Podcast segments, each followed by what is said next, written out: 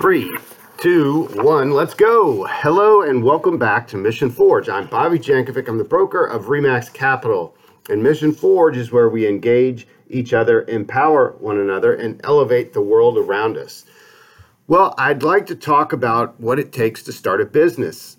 I I know that in real estate we are really kind of fortunate as practitioners, agents, and associate brokers. We we essentially get to operate a business of our own under the umbrella of our brokerage.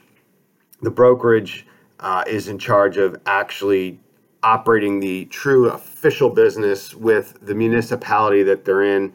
Um, and any storefront or um, contractor or um, vendor of, of any other type needs to start a business. And you read a lot about people wanting a business to come. Hey, I wish we had when are they going to open? You know this is what we need over here. And so i've i've opened a couple of businesses um, and in different municipalities. The one i'm going to share with i have not and i do not operate a business in james city county um, but I, i'm going to pick on them and i say that lightly. I've got no reason to believe that, that they're any um, markedly different than any other municipality I have heard they're pretty good to deal with. Um, I've heard some some other things about some of the the um, nearby cities that are, might be a little bit more challenging, but overall, the message is this is a, a very difficult process to open a business, and I don't want anyone to think that I'm picking on James City County um, because I don't have any first-hand experience doing the process in the county. Um, I, I, own and operate a, a, business in City of Williamsburg. I own and operate business in York County and also Gloucester County. So, and and I, I suspect that the processes are all very very similar. So, but I'm like I said, I'm picking on James City, but in a in a uh, a good natured, uh, friendly way, and and I'm just basically going to read from the the content that's on their website. So here's sort of an overview. Who needs a business license? Well, basically, if you advertise or otherwise hold yourself out to the public as offering a good or service for sale, um, if you file a Schedule C on your um, on your IRS taxes, which that is a profit or loss from business. So if you're filing a Schedule C, chances are you need to have a business license in the county uh, or the municipality where you live basically if you're filing tax returns, schedules, or other documents required for business, that would also trigger the need for a business license. If you're owning and operating a short-term rental, like a vacation rental, that would also need uh, trigger the need for a business license. If you're a 1099 paid contractor, now um, I you know I know a lot of those those people out there that, that deliver things. Um, you know, the the um, Door Dashers, the Ubers. You know, all you guys out there are are 1099. I think um, you know that might be flying under the radar there. A lot of these people are getting paid by 1099, and they may or may not have a business license. So you you have to pay attention here. Um, so there's some other things.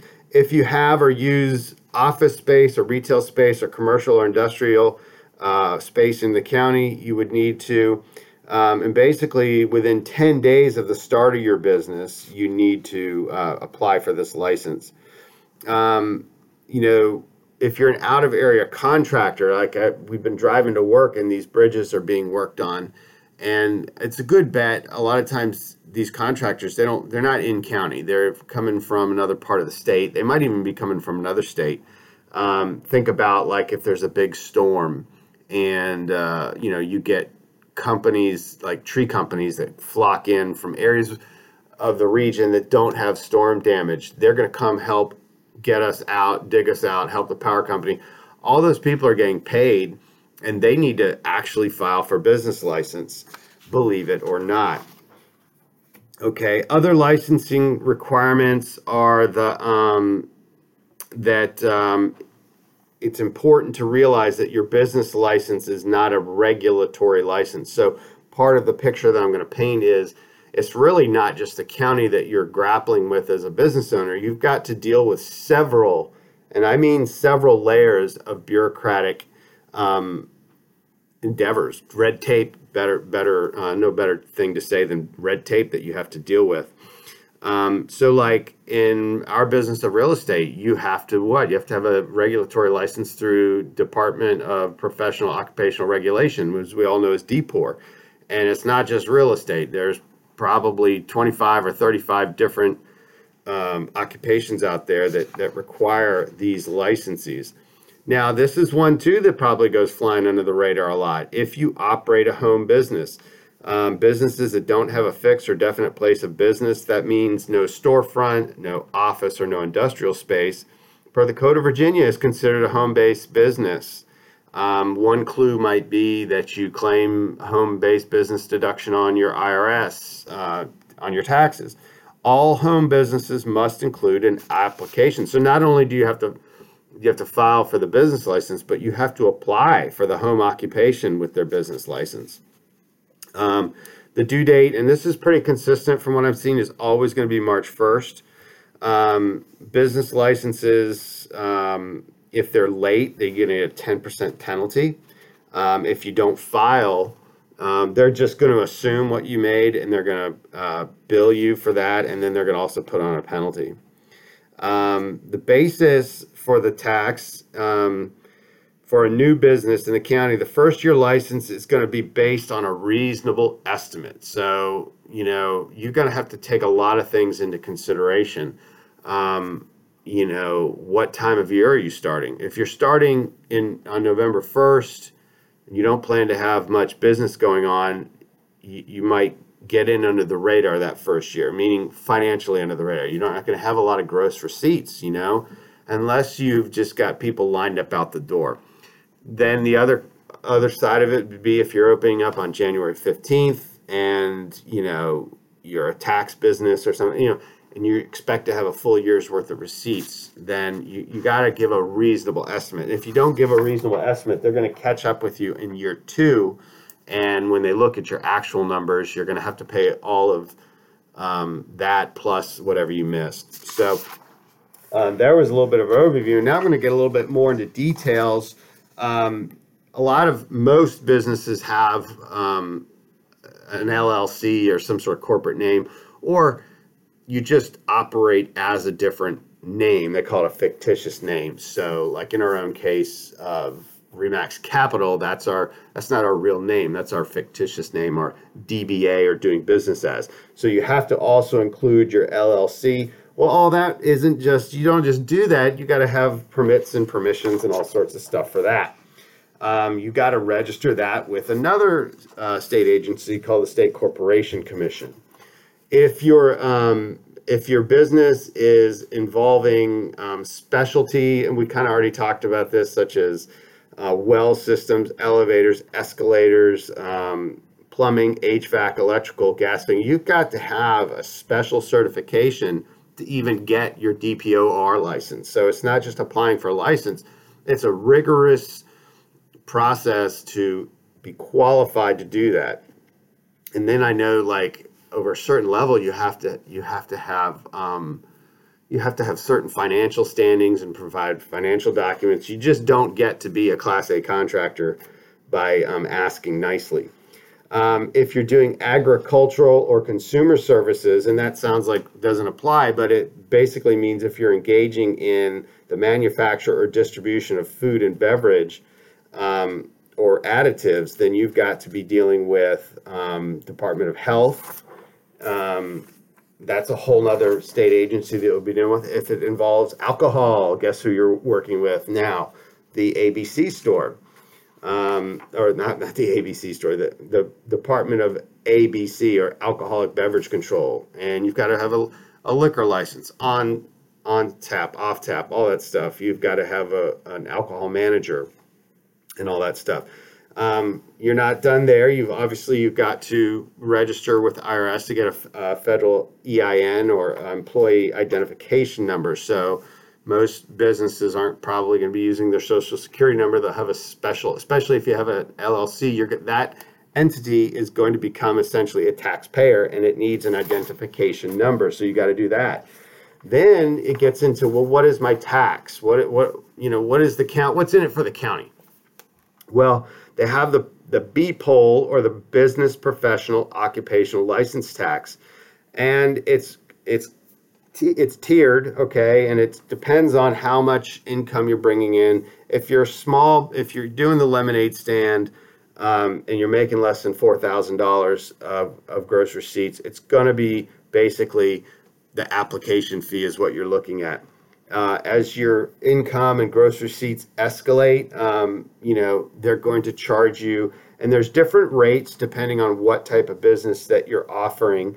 Um, sort of an umbrella services called professional services, which to my understanding includes um, uh, real estate brokerage, is 58 cents per $100 of gross receipts. Um, other services, I, and I don't have a delineation of what those are, 36 cents per 100. Retail sales, 20 cents per $100 of gross receipts. And um, contractors is um, uh, 16 cents of gross receipts. Wholesale is 5 cent per 100% of gross receipts.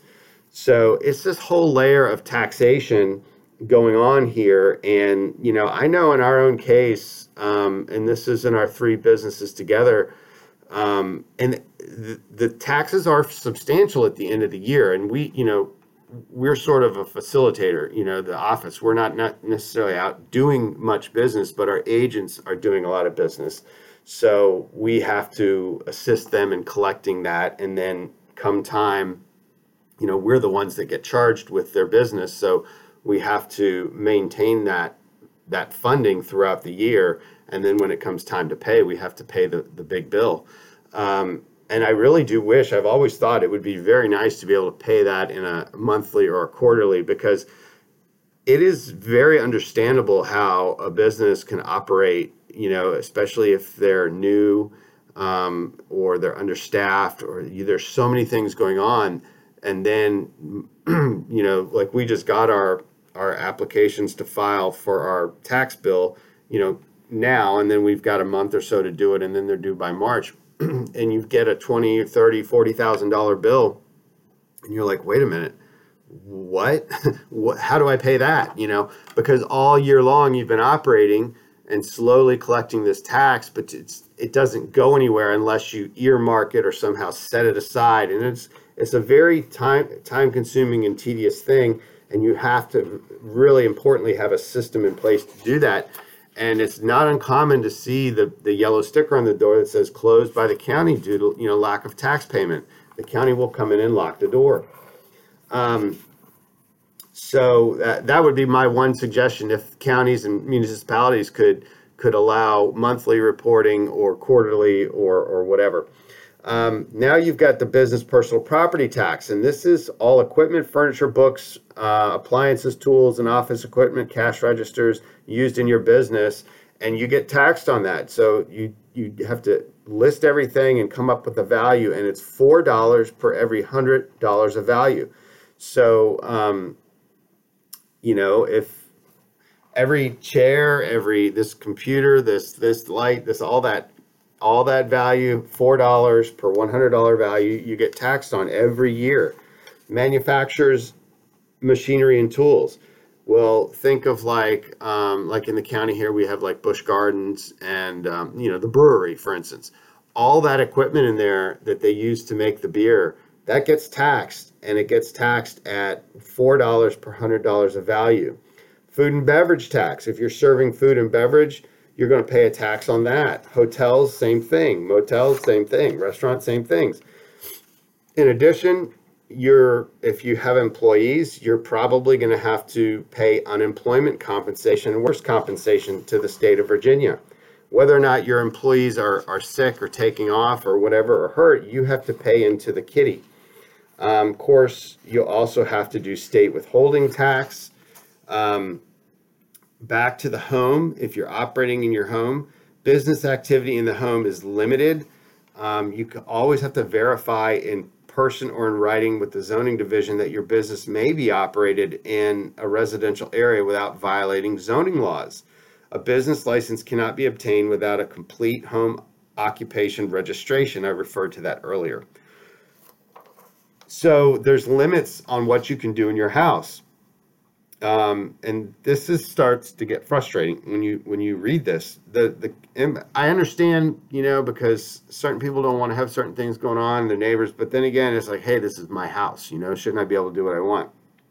But it says that the county code for home occupation requires that the activity be conducted entirely within the dwelling, not in the yard or the garage. And that's kind of frustrating. I could see a lot of people going out in their garage to, you know, make a birdhouse or, um, you know, maybe they're making soap or brewing coffee or, you know, whatever. They just got their little workshop out there. I mean, that's where most people do this type of stuff. But you can't do it in your garage and that you can't use more than 25% of the first floor of the structure of the house. In addition, the business cannot cause traffic to be generated in volume greater than normal and can't make noise, odor, smoke, dust, or glare.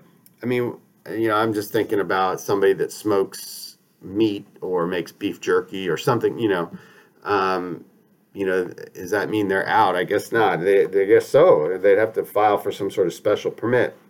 So um, I understand the noise and the odor, the bad odors and stuff, but it's there's so many limit. Can I hire somebody to work from my home? And the answer is no. They have to live in your house. Um, what if I want to put up a sign? Um, well, and I know you're thinking, well, somebody who's living in Ford's Colony or a, a, nice neighborhood doesn't want to have a business sign in the yard. But a lot of people, you know, we live in a big county with a lot of rural property, and out in the middle of uh, driving down some of these country roads, a sign might make a lot of sense. You know, um, think of a dog kennel or something like that. So there's all sorts of limitations if you want to put up a sign. And I think that about wraps it up. Um, it's just so much that you have to consider. Um, they there. Oh, one last thing is, and this is important. The fire department needs to come in and take a look to make sure that you know if there's a problem that nobody's going to, you know, they just want to make sure that that it's not going to make their jobs harder, and most importantly, that somebody's not going to be at risk of being harmed or hurt in case of fire. Um, they do provide a lot of resources, and there's also funding resources. You can see that the the cost of opening and operating a business is very can be very substantial, and the timing can be very very precarious um, because you have to commit to things financially. Like let's say that I'm trying to obtain a building or a lease, and I feel like if I don't jump on it now, that I may lose that opportunity, and it's seems like the perfect location, but I haven't started any of this paperwork process. What if I go into it and then I find out that I can't?